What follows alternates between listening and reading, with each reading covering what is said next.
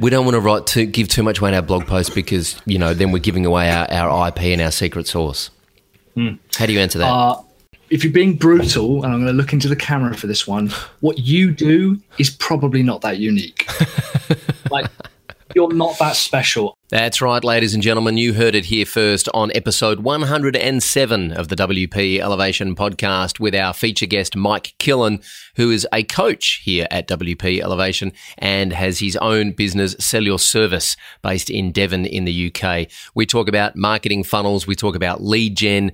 We're giving away a copy of Russell Brunson's fabulous book, Dotcom Secrets, and we live streamed this entire podcast directly into Facebook as we recorded it. It's lots of fun. I hope you can stay with us. This is the WP Elevation Podcast, helping WordPress consultants elevate. This episode of the WP Elevation podcast is brought to you by WP Elevation, the world's largest business community for WordPress consultants. We have over 500 active members in our program right now and an amazing 6-week course called the WP Elevation Blueprint, which teaches you everything you need to know to run a successful WordPress consulting business based on my over 8 years experience of running a WordPress agency. Our three coaches, Kath Beaton from Sydney, Christina Romero from the US, and Mike Killen from the UK, also bring their experience and expertise to the program. And of course, having interviewed over 100 of the top WordPress agencies and freelancers from all over the world, we've brought everything we know together into one beautiful little package called WP Elevation. And my question for you is this: if there is one thing you would like to know about what goes on inside WP Elevation, please let us know on the podcast, and we will do our best to answer any questions you have. Right now, let's get into this episode of the WP Elevation podcast. G'day, Troy Dean here from WP Elevation, and welcome to episode 107 of the WP Elevation podcast. We are live streaming this podcast episode directly into Facebook, and our feature guest this week, all the way from Devon in the UK, is my good friend Mike Killen. Hey, Mike, how you doing? I'm good, buddy. How you doing? Awesome. Thank you very much for joining us on the show. Thank you for having me. No worries. Pleasure, man. Now, what time is it where you are?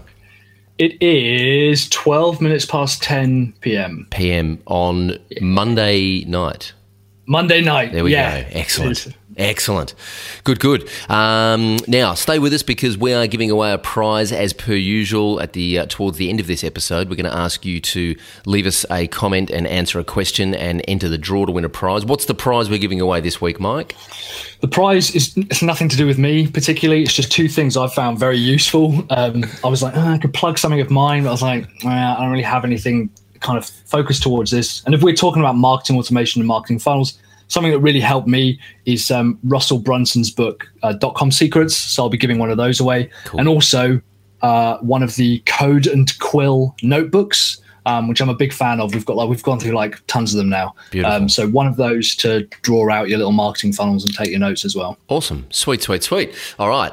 We're going to talk about marketing funnels. We're going to talk about WordPress. We're going to talk about WP Elevation, and we're probably going to talk about meat pies as well. I don't know why, sure, just for the hell of it. Did you have a meat pie recently when you were out here in Australia? Yeah. No, I think awesome.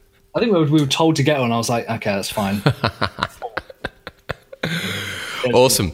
Cool. All right. Well, look, for those that don't know you, let's get into this. When you were a kid, what did you want to be when you grew up? This is totally out of left field. I, of all things, wanted to be a paleontologist. A paleontologist? Yeah.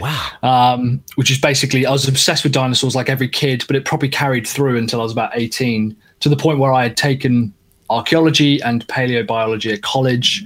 And I was that close to applying at uni. Like I was going through the interview process, and someone took me aside and said, "Mike, there is no money in this field." And I was like, I kind of want to make some money. And like, even now, if Jurassic Park was real and those films were documentaries, no amount of bad press would have stopped me from working with them. I'd be like, that's fine. I can deal with that. Wow. Yeah. So I then just took a year off, but that's basically what I wanted to be. Wow. Yeah. And so that just came out of like some childhood obsession with dinosaurs. Yeah.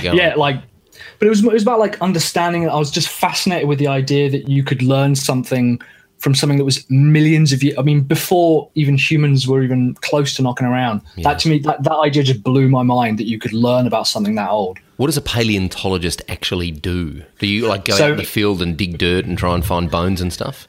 Yeah, basically, but it's focused, whereas an archaeologist is more, and this might be wrong, it's been years since I've done it, an archaeologist is more buildings and foundations and settlements. A paleontologist is more actually like the animals that were around and looking at the biology of it and stuff. Yeah, gotcha. So just digging up dirt. Wow, cool. I like cargo pants. Yeah, that was the thing. With lots of pockets and utility belts. Yeah, that was it. Yeah. And so you applied to do this at college, you said? Yeah, it was at university. So this was going to be my degree and career, and I managed to get into a place in Bristol in the UK, which is a pretty good school, pretty good uni. And it was literally at the last minute, someone took me aside and said, "Look, there's no money in it." Wow. And I suppose that showed an early tendency. I was like, maybe I don't want to do it then. Yeah. And basically I took a year off from then and was like, well, what do I want to do, you know? And now you grew up in New Zealand, am I right? Is that right? No. So I'm half Kiwi, and we spent a ton of time out there, like as kids and teenagers and stuff. But no, I wasn't born out there. Although depending on, now that I'm not single, but depending on who I was talking to at a bar when I was single, maybe I was born there. You know? Excellent. Oh, fantastic. So when did you discover the internet? How old were you? What was going on in your life when you first discovered the internet? I think my stepfather must have brought home like a PC, and he was like, here you go, knock yourself out. And I was kind of tapping away on it. And I was trying to remember the name. It used to be like an old website builder that was in Flash. Oh, yeah. And almost immediately I was like, yeah, in Flash, right? I was like, so I must have been 9, 10, something like that. I don't know. We still lived in London at the time, so it was a long time ago. And I kind of felt, well, other people are doing this stuff. I'll see what I can do.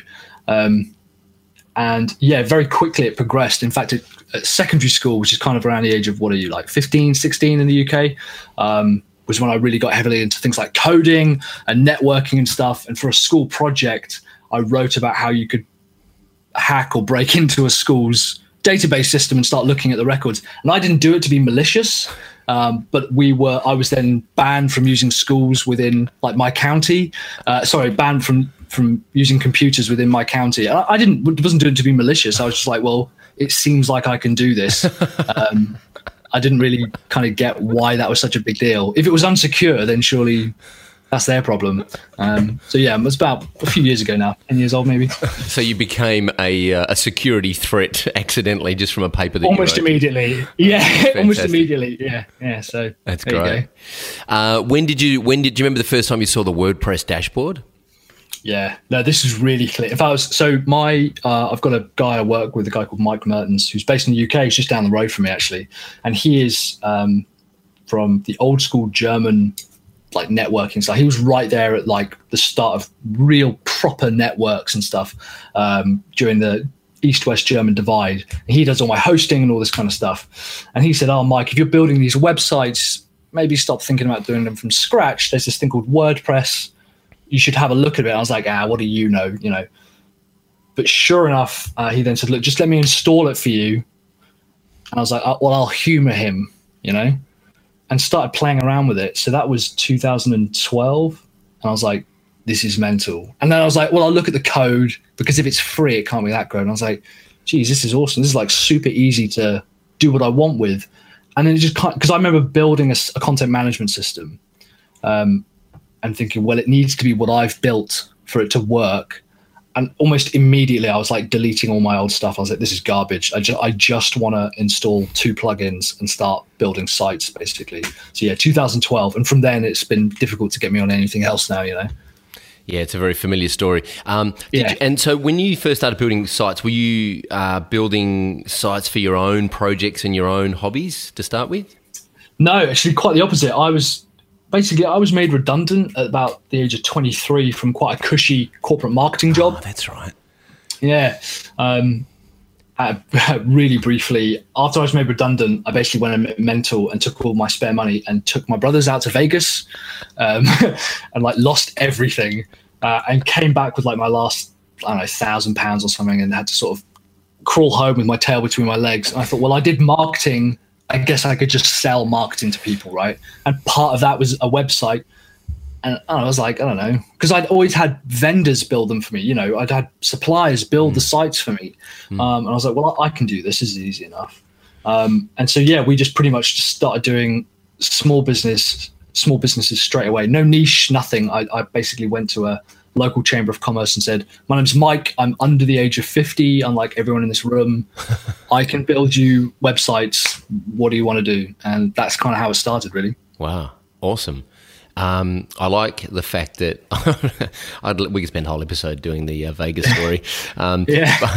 I like the fact that you said that. I like the fact that you call yourself a marketer, and that building a website was just a part of what you do as a marketer, rather than it be the sum total of what you do.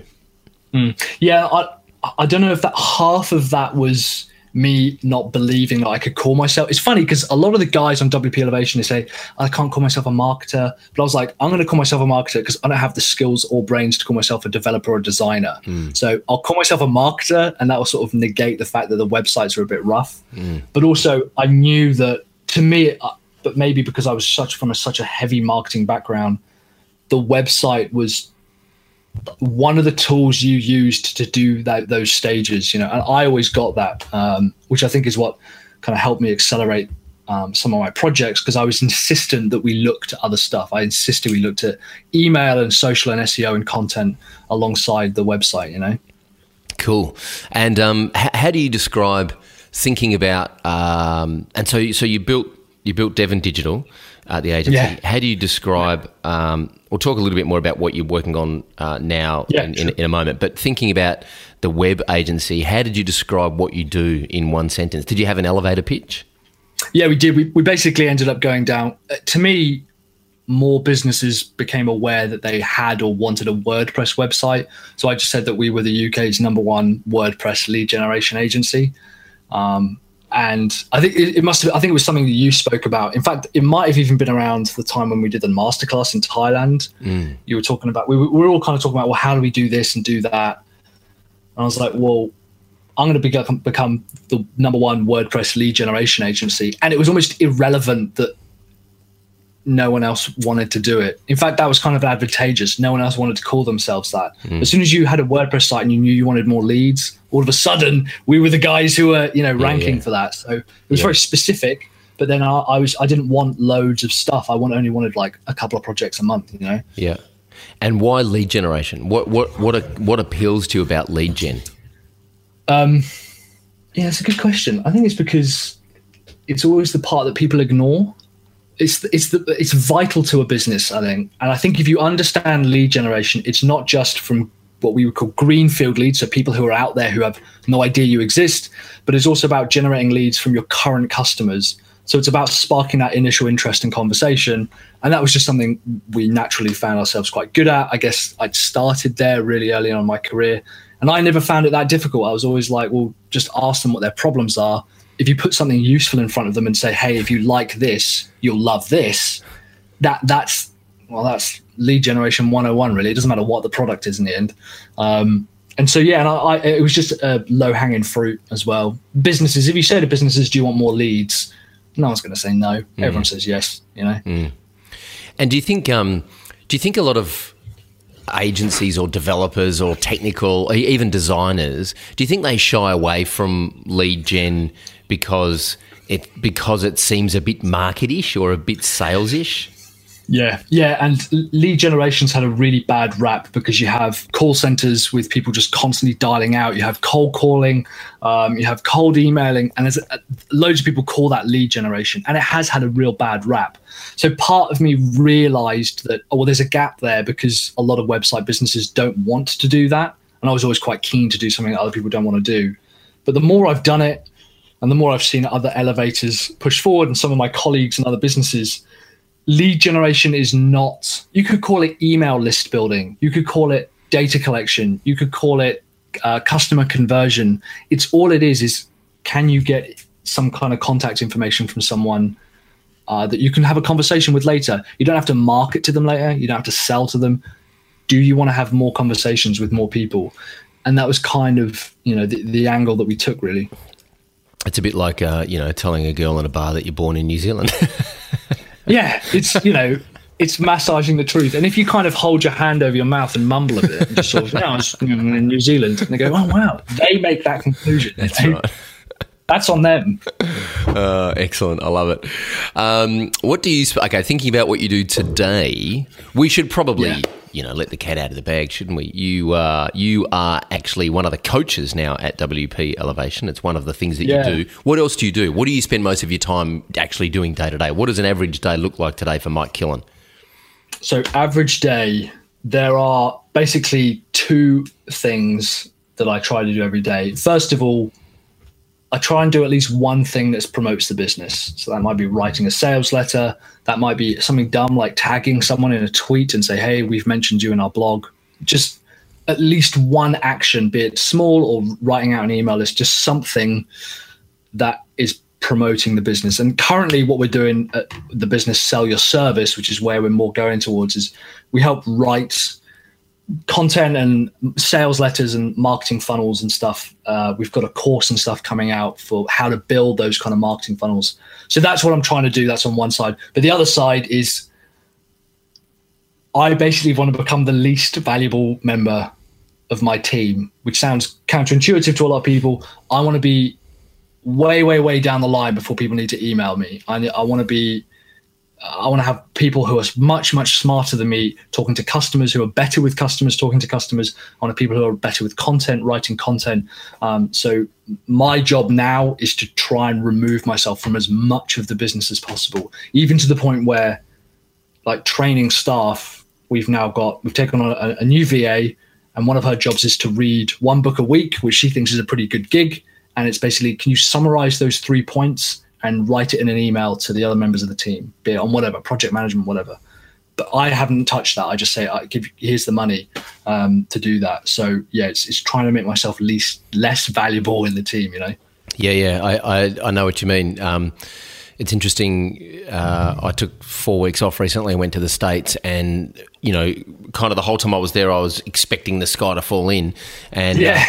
It's funny, I came back, and as you know, because you're part of our team now, I came back and everyone's like, oh, were you gone, were you? It's fine. You can go again if you like. It's fine. We don't really need you. In fact, yesterday in Slack, I chimed into the blog, the attendance channel in Slack, and I said, does anyone need anything from me?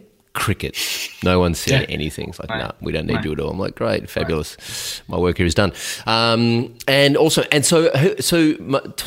we talk about your role at WP Elevation, let's talk about the marketing funnel stuff. Who's your ideal client for a marketing funnel gig? All right. Okay. So my ideal client for a marketing funnel is someone. Let's get super specific. It really annoys me when people go, oh, we've got a niche. I go, okay, who's your target niche? And I'll say it's anybody. So I've got quite a specific one. They have to have turnover of at least $100,000 a year. They have to have at least 1,000 people in their email database. They have to have at least roughly an average product of $1,000. They're typically membership or themselves are recurring revenue style businesses. That's quite broad, I've noticed. They have to be willing to pretty much listen to how I'm going to tell them to do the site and stuff. I have to be able to talk to their director or decision maker. I don't work with project managers or anything like that. They're pretty much global. We don't do B2C. We only do B2B, so business to business, other businesses like that. I'm trying to think of the other kind of avatar things that we've got, but it's a pretty narrow list. But as soon as I start using those kind of words, it's very easy to find people, I've noticed. And what problem are they looking to solve? Why are they looking to use a marketing funnel? And do they even know what a marketing funnel is? Are they coming to you asking for marketing funnels, or are they coming to you with other problems that you solve by using a marketing funnel? Yeah, and we haven't perfected this, which I know is ironic because we're supposed to be the content guys, but at its core, we don't sell marketing funnels. What we actually give people is they can generate sales on automation while they're doing something else. when you're talking to a big customer, would you rather have your other customers being nurtured at the same time? If you're working on a project, would you like to be making sales in the background on automation?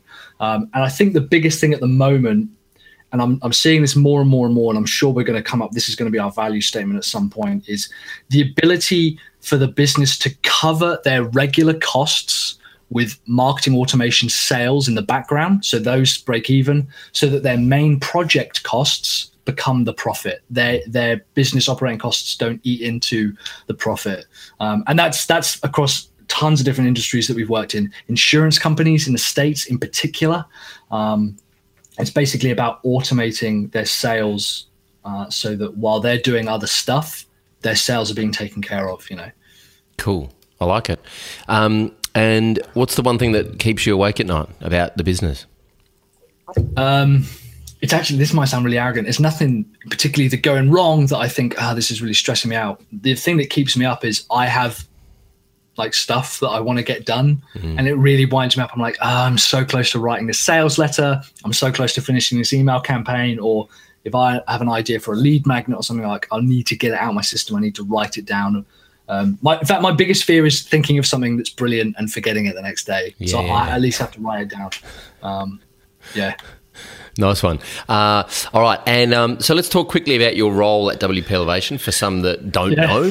WP Elevation is a business training program for WordPress consultants, and Mike came on as in a sort of a part-time capacity as a coach. When did that happen? Was it April this year? No, I think it might have been a bit before that. But yeah, I think it was like officially announced around April, yeah. Right.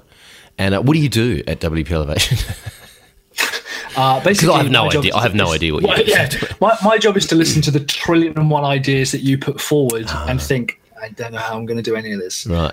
No, so I am based in the UK and Europe, and the coach's role in general is to give more specific guidance on some of the areas of expertise that we give, and also within those geographies. I think we found that you being based in Oz, you had customers and elevators and members all around the world.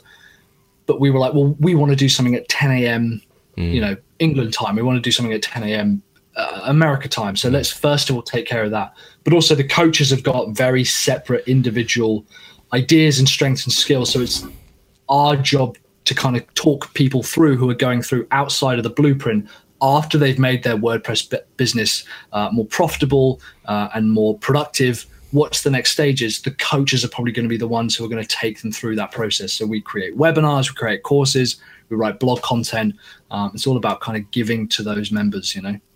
Awesome. And the time zone thing I think is important to reiterate, because we had, you know, when it was just me running the coaching calls, we had Europeans kind of and our UK counterparts sitting up till 10, 11, midnight at night just to get on those calls. So now you guys run coaching calls, live coaching calls at 10 a.m. local time so that we can increase engagement around, you know, across our students right across the different geographic regions.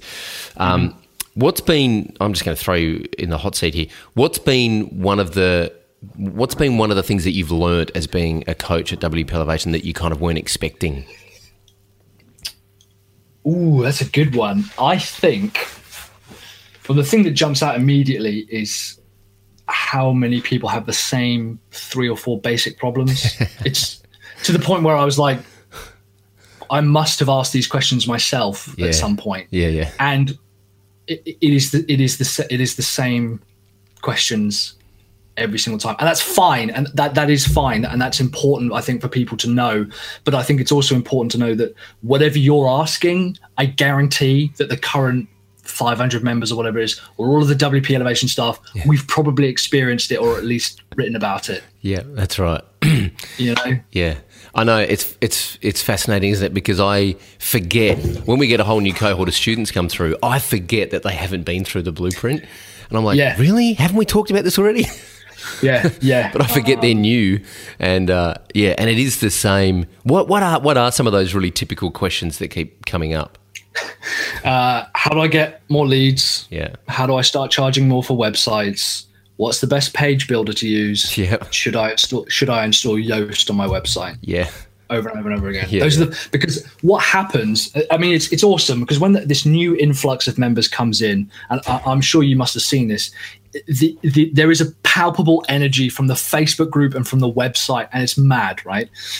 And when people start going through the blueprint, they're thinking, this is not, almost not what I was expecting. I was expecting how to build better websites, but it's about how to build a business.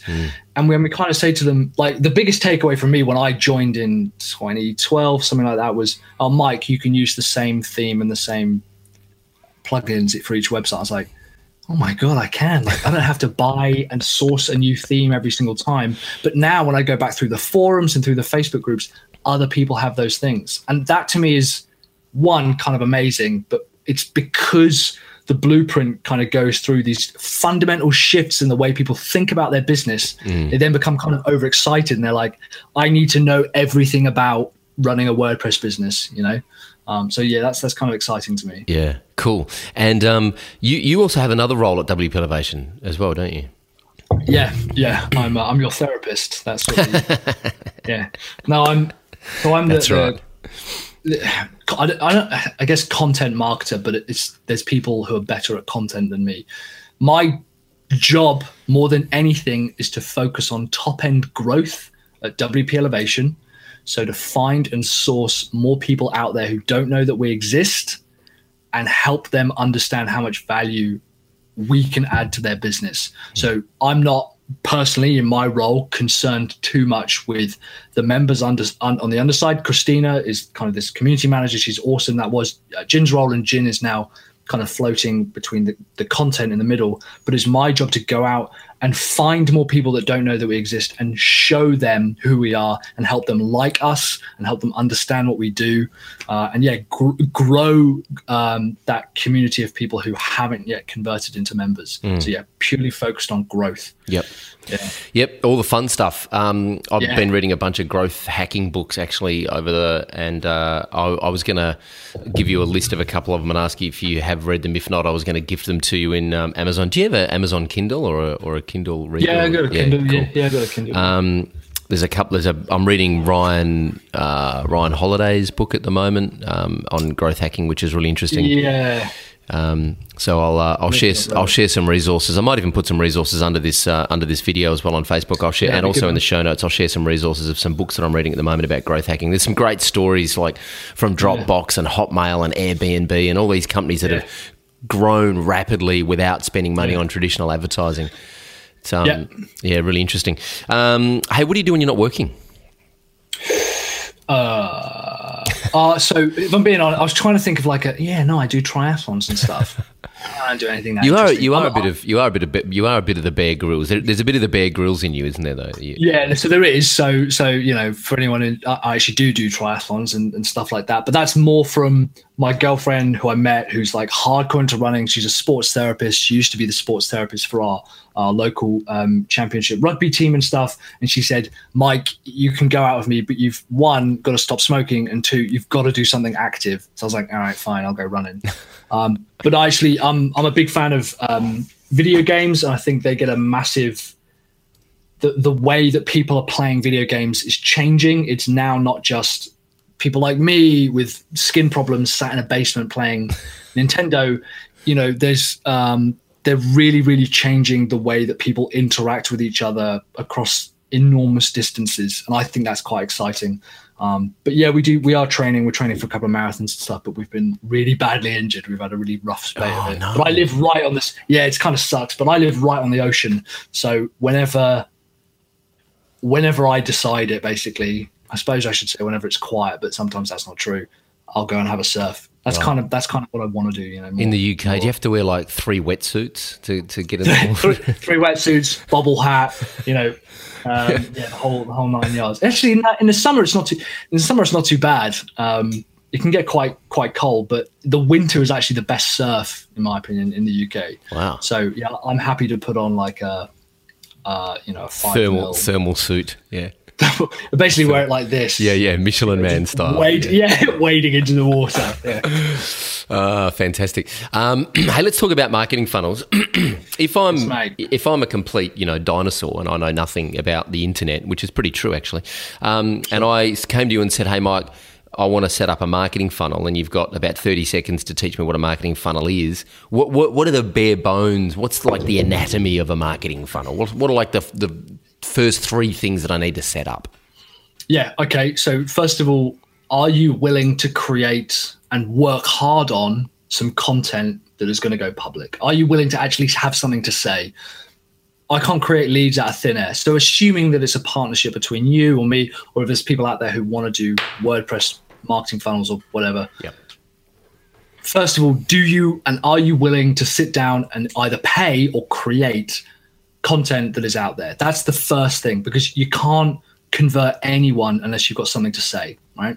People talk about, opt-in forms and landing pages and remarketing. It starts with content. If you're not willing to do that, pack up your stuff, go home. There's no point.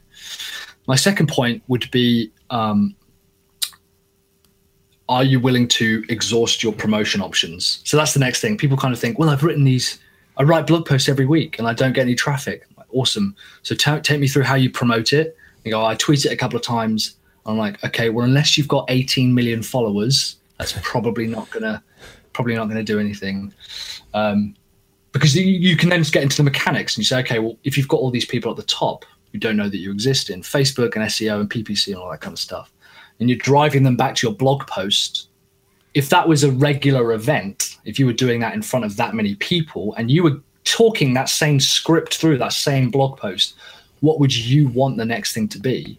Like, well, if we said that, okay, so I'll say this now. I guarantee I know the answer already. You go to an event, you're in front of those same people, and you're basically talking through the blog post. What would you then hope happens if you wanted leads and customers out of it? Yeah, what would you say? I would hope that they would come up to me with a business card afterwards and say, can we work together? Yeah. So would they give you some kind of contact information for you to follow up with? And that's as complicated as it gets. Like at absolute minimum, are you then able to make it easy for people to contact you?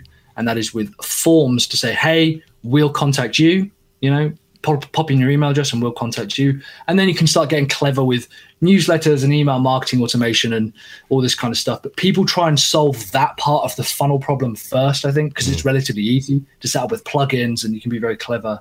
But the top part, if you're not willing to produce content and if you're not willing to promote it and if you're not willing to try and capture information to be able to talk to people, there's no point. You could have the world's most sophisticated engagement software in the world on the back end, but it doesn't matter if you're not willing to do the first three things, And so content, talk about content for a second, because, content's this overused word. I actually think there's too much content on the internet and most of it's rubbish. Yeah. How do you create, what's the secret or the keys to creating content that people actually want to seek out and want to share? I mean, and you and I are going through this process right now at WP Elevation trying to up our game, but why do you think most content is crap and unengaging and doesn't actually generate leads? Yeah, it's weird. It's kind of, for some reason, we've got into this habit where we have to produce one piece of content a week. That's the status quo, and that's what everyone does, because apparently that does something for search engines and you'll get mountains of traffic, and all the content machine guys will tell you that. And that's, to some extent, true. You need to create fresh stuff. But if you look at any other thing that your business does at all, you don't do it in the same way that you're told to create content. If you were told to create a new product every week, so if we took the idea of a product or a service, which is something that's useful, something that you can deliver, and something that people want, right? And you go, okay, well, I'm going to create that product, but next week I'm going to create a new one. And the week after I'm going to create a new one and another one. But you're not spending any time promoting it. You don't bother with that at all. Like, you spend so much time and energy doing this busy work of creating products, which in my opinion is how people treat content as well. If it's not genuinely useful, and I mean seriously useful, because we then have a lot of people, we say, we're going to be emailing these people 3 times a day. Like, whoa, that's too much. That's considered spam, right? Like, but if it's one piece and it's not good enough to be sent, isn't that considered spam? Like, if I could send emails And my customers knew that it was at least worth $1 to them. Opening up, they'd get the equivalent of $1. They would wait. They would eagerly wait for those emails to come through. If it's just one a month and it's bad, and they'll go, "Well, yeah, I'm uninterested in this." So I'd way rather have one solid, brilliant piece of genuinely useful content. It's typically, what do people ask you? What's the most commonly asked question? And talk about that as much as possible. Then spend 10 times as long promoting it. Whatever one thing you produce, if it takes an hour, spend 10 hours trying to promote it. That's what I would do. There is too much content. You're right. And I hate the word content as well. Yeah, so do I. It's as boring as batshit, isn't it? Because most content is as boring as batshit. I'm trying to find a frickin' pen here that works. I love, there's a couple of things I'm going to put under the video and the show notes. I love just about every one of the blog posts that the guys at Founder put out. Yeah. Nathan and the guys here work in this building, and they're really good buddies of mine. But their blog posts are amazing. I love that. So I'm going to put a link to some of their stuff. I also was reading some Brian Dean, I think recently. I think it was Brian Dean from Backlinko. Maybe it wasn't. Anyway, this guy said, "Don't promote. Like you're better off. You're better off putting out one good blog post a month." But making it the most useful piece of media and content that you can put out into your marketplace, and including things like screenshots and downloads and step-by-step how-to processes and video tutorials. Mm-hmm. You're better off putting together a 3,000 or 4,000 word massive how-to guide and then spending the rest of the year promoting that. And, you know, it's funny because I was reflecting recently on how we've grown WP Elevation over the last 3 years. And it really started with a presentation I did at WordCamp Melbourne in 2012, the 101 ways to elevate yourself and demand higher fees.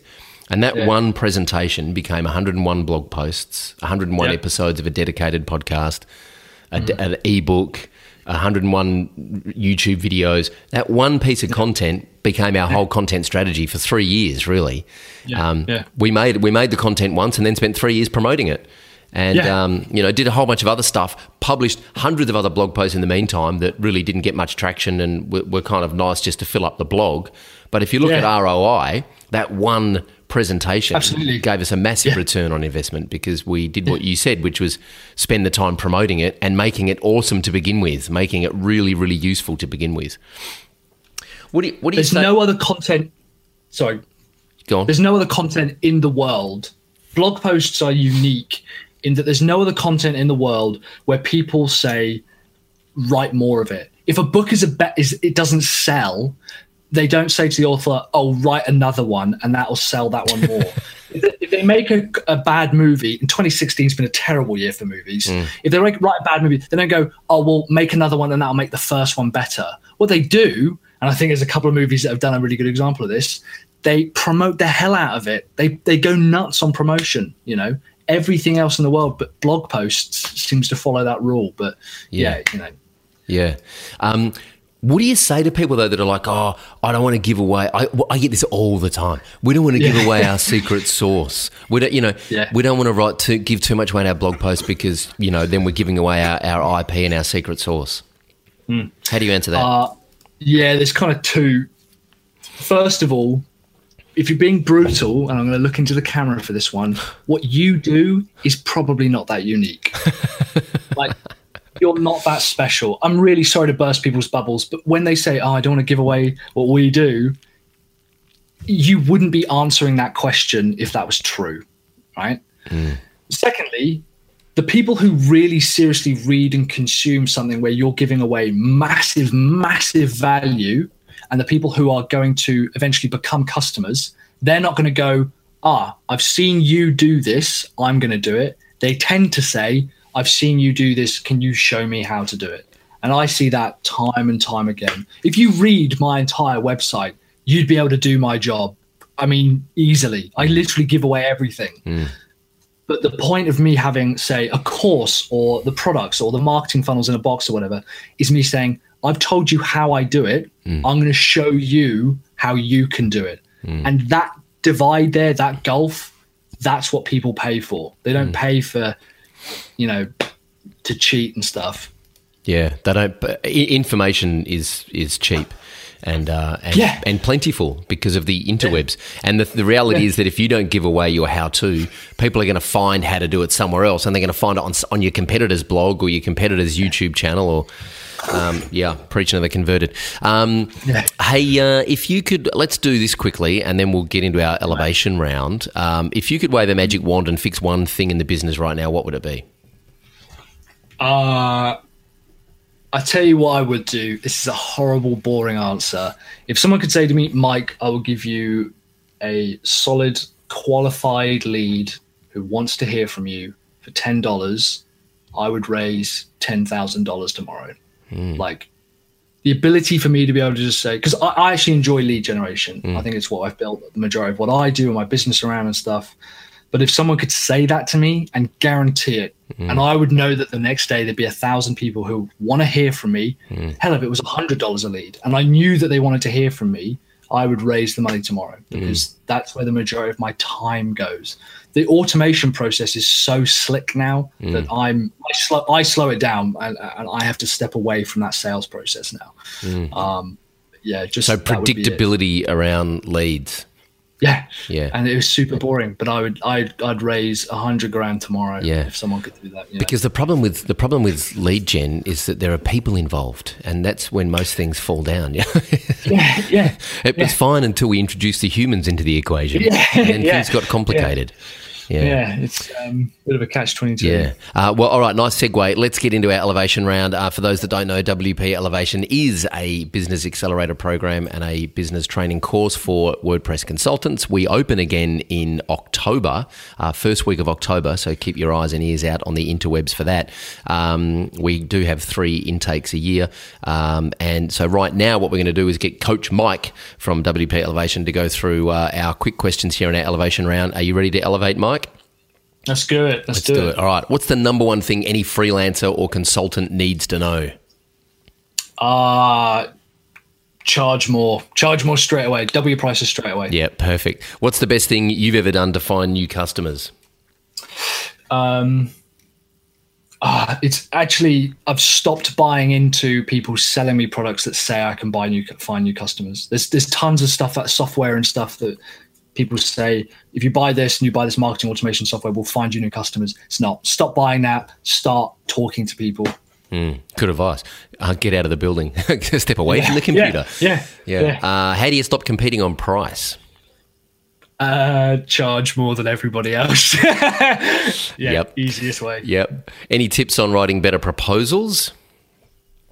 You should pretty much be able to sell any product on pretty much 5 bullet points and then expand on that. If you can't write those 5 bullet points succinctly and for enough someone to go, yes, that sounds like something I want to buy, then don't worry with the rest of the proposal because it won't matter. Cool. I like it. Do you have a favorite tool or system for CRM? Yes, I do actually. Yeah, I actually am a massive fan of MailChimp. It gets a bad rap, but it does everything I need it to do and more. And I think they've invested a lot in their automation. And we use Pro as well, which has got some pretty cool tools. Cool. I've seen Pro. I haven't taken it for a spin. I've avoided that shiny object, but I have seen it. Shiny object, mate. It is. What's the best way to keep a project and a client on track? Constant communication, email communication. I never thought people would pay for accountability, but my customers love it when I email them or send them a little nudge on Facebook saying, have you done this? They love it. And I never would have thought that. People pay more for that. So chase them. Don't let them chase you. Awesome. Any ideas for getting referrals from existing customers? Ask for them, I guess. I know, it's mind-blowing, isn't it? It's mind-blowing, isn't it? Yeah, ask for them. And finally, what's the number one thing you can do to differentiate yourself? That's a really good question. I think so. So going back to the earlier point about price, how do you stop competing on price? I don't like it when people ask me that, like customers and stuff, because old school marketing says there's 7 Ps or whatever they are: price, promotion, product, people, place, process, and physical evidence. So you've got 6 other options to separate yourself with. Most people go with price when they're selling a website. You've got six other things to look at. Yeah. You could talk about the ways you do something differently. You've got six other options there. Yeah. So yeah, look at the other P's of marketing. Yeah, if you're serious about it. That's great. You know? Why do you think people go for price all the time? Is it just because it's easy? Like I have this conversation all the time when you're out, right? Yeah. Like when we were in the States recently and walking around with my wife, and it's like, oh, we should, you know, do you want to go and see a show tonight at the Broadway? Yeah, cool. Yeah. What's on? Oh, this is on. How much is it? It's like the first question that falls out of your mouth. I try really hard not to say that these days. I try really hard to look at what else is involved in the transaction and try and think about the price as the last thing. But why do you think we're hardwired to ask that question first? How much is it going to cost?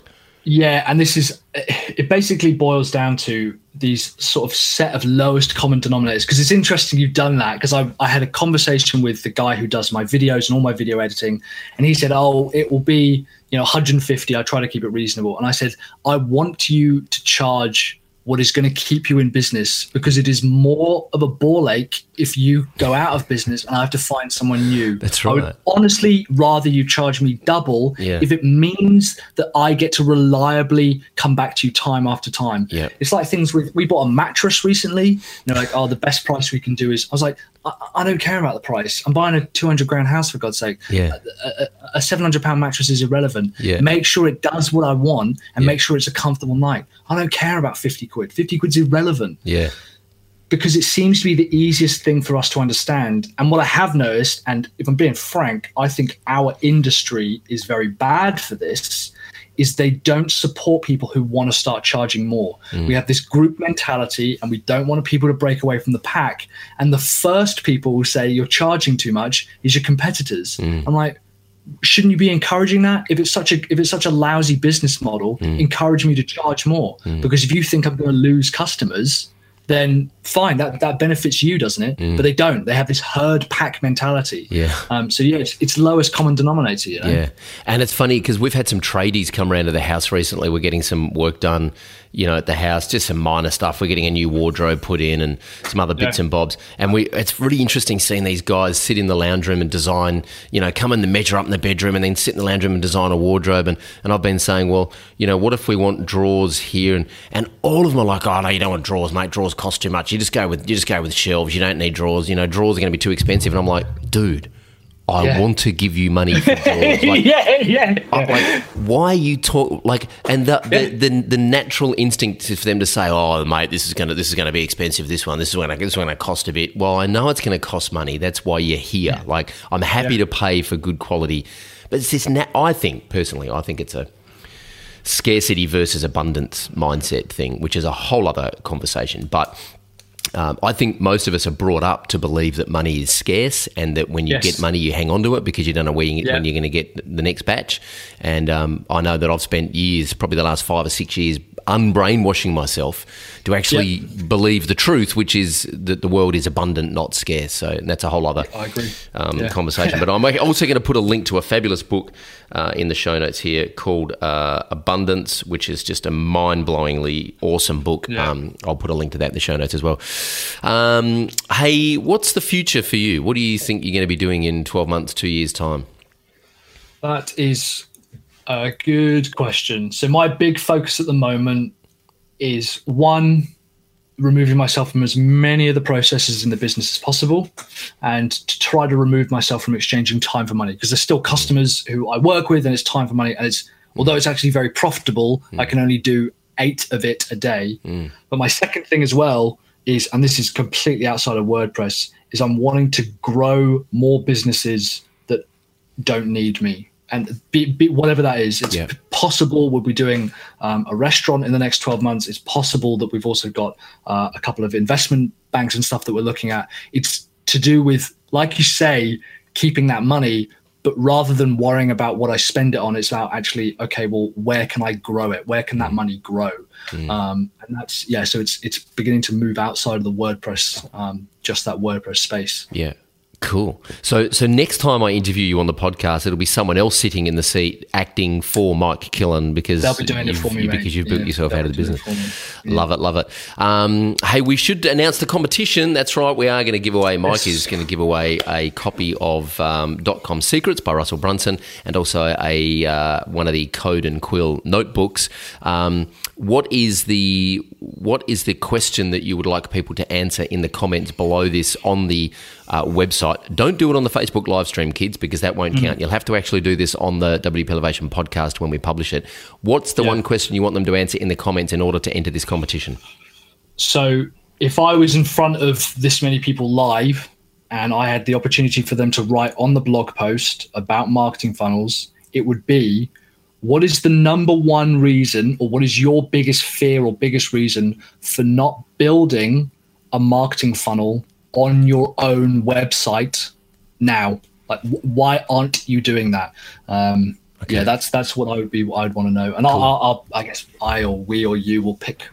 Yeah, we'll give them a couple of weeks, and then you can swing by and go through the comments and award that prize. So leave a comment under this video and tell Mike the number one reason that you are not executing a marketing funnel on your website right now, and Mike will come by and award that prize in a couple of weeks. Hey, just before we wrap up, what's the number one piece of advice you would give any entrepreneur trying to build their own business? It would be that thing of don't be the person who exchanges time for money. Understand that what you do might be brilliant, but you're actually probably not the best at it.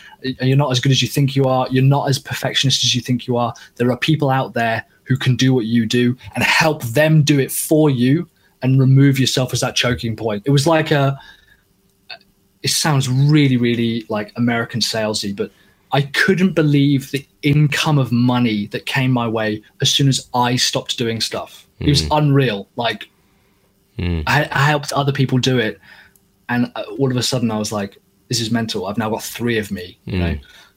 That would be it. Really work hard at shifting your mentality from being the person who executes to being the person who helps set it up in the first place. Good advice. Hey, where can people reach out and say hi to you online? At the moment, Twitter is like my favorite thing in the world. So at Mike_Killen, I'm a big fan of Twitter, and I'm always kind of on that and stuff. Cool. But you can email me at michael@sellyourservice.co.uk. Cool. And of course, the members can tag me in the Facebook group. Yeah, at WP Elevation. Awesome. Yeah. And finally, who would you like me to try and interview, and why? So it would either be, I reckon you should go through the coaches personally, Christina or Kath, that would be it. Or I really want to see you interview Ryan Dice. That's who I would want to see. Yeah, all right. I reckon I can twist Ryan's arm and convince him to get on a call. Awesome. I haven't actually asked Ryan. I don't know why. I just kind of haven't got him on the list yet. But that's a good kick up the pants. I'll definitely reach out to Ryan. Ryan Dice, I'm coming to get you, courtesy of Mike Killen. So keep your eyes on your inbox, as they say. Hey, thank you so much for being a part of the WP Elevation podcast, which is the most inconsistent podcast in the WordPress space these days. It's all about quality over quantity, right? Yeah, it is. Yeah, right. That's entirely it. That's exactly it, right? Awesome. Good stuff. And I look forward to working with you again more in the future in your capacity as our marketing consultant and a coach here at WP Elevation, and wish you all the best for the future. Thank you very much. It's been a pleasure being on, Troy. It's good working with you as well. Awesome. Thanks, mate. Cheers, everyone. Well, I hope you enjoyed that episode of the WP Elevation podcast and that interview with Mike Killen as much as I did. That was episode 107 of the WP Elevation podcast, of course, brought to you by WP Elevation, the world's largest business community for WordPress consultants. We have an awesome 6-week course called the WP Elevation Blueprint, which opens again the first week of October. So get on over to wpelevation.com and join the waiting list and be amongst the first to get notified when we open our doors. Please subscribe to the podcast. Just go to wpelevation.com/iTunes and that will take you to the right link where you can subscribe to the podcast. And please leave us an honest rating and review. We love to hear your feedback and we'd love to know how we can improve the podcast in the future. Tell us who you want us to interview and we will do our best to track them down. For all the show notes and links and resources for this particular episode, you can go to wpelevation.com/Mike Killen. That's MikeKillen, and that will take you to the show notes for this particular episode. And again, leave your comment underneath the video on the website and tell Mike the number one thing from holding you back from executing a marketing funnel on your WordPress website, and he'll swing by in a couple of weeks, go through the comments and award the prize of that Code and Quill notebook and that fabulous book, Dotcom Secrets by Russell Brunson. Please leave us a comment and tell us who you want to see interviewed next on the podcast. I'm not going to tell you who's coming up next. It's going to be a surprise. So make sure you subscribe, get the podcast fed to you via your favorite podcatcher. Mine, by the way, is Instacast. I love Instacast on the iPhone. So make sure you subscribe so that you get the next episode streamed directly to your podcatcher. And until I talk to you next time, I'm Troy Dean. Go Elevate.